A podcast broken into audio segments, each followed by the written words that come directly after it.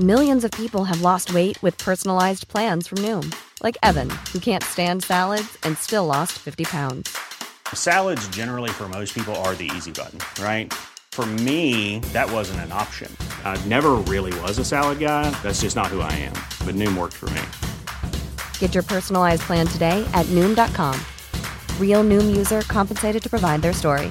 In four weeks, the typical Noom user can expect to lose one to two pounds per week. Individual results may vary.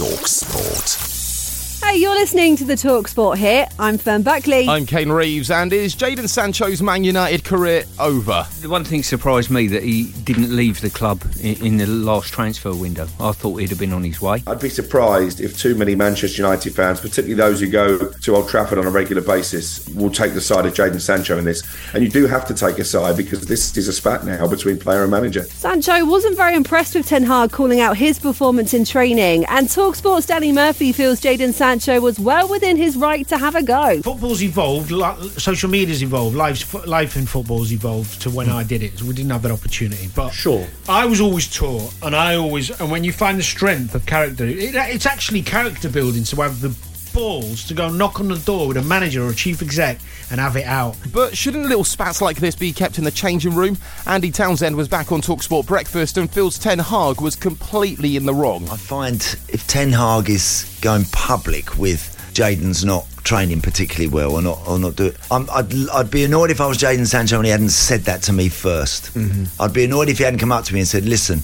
I need more out of you Monday to Friday, never mind Saturday." Now, of course, it was impossible not to have Piers Morgan force his way onto breakfast to gloat about Arsenal's late win over United and tell us that his best mate Ronaldo was right all along. There's something just inherently wrong about United. I mean, look, I, maybe I would say this, wouldn't I? But I do think if you look back to my interview with Cristiano Ronaldo, pretty much everything he said about Manchester United, the club, the structure, uh, Ten Hag, all of it, I think, because all those chickens have come home to roost. Everything he said was right. We await the Piers and Sancho interview.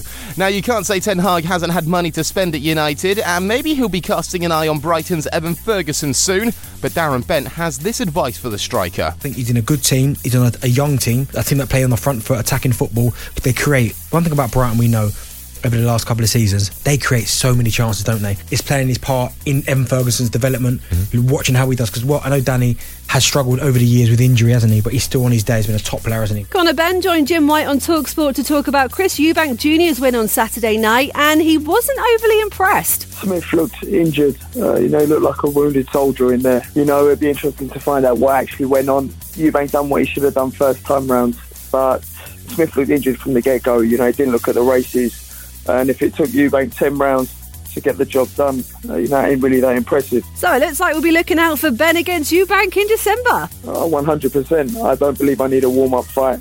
Um, you know, given everything that's going on um, and has gone on, I'd like to do it here for the supporters, for everyone who's continued to support me through this period. You know, a December massive showdown would, um, you know, be a treat for the fans. The Talksport Boxing YouTube channel is the best place for all your boxing news, and make sure you stay with us on Talksport throughout the week as we build up to England against Ukraine, and then it's the big one England against Scotland.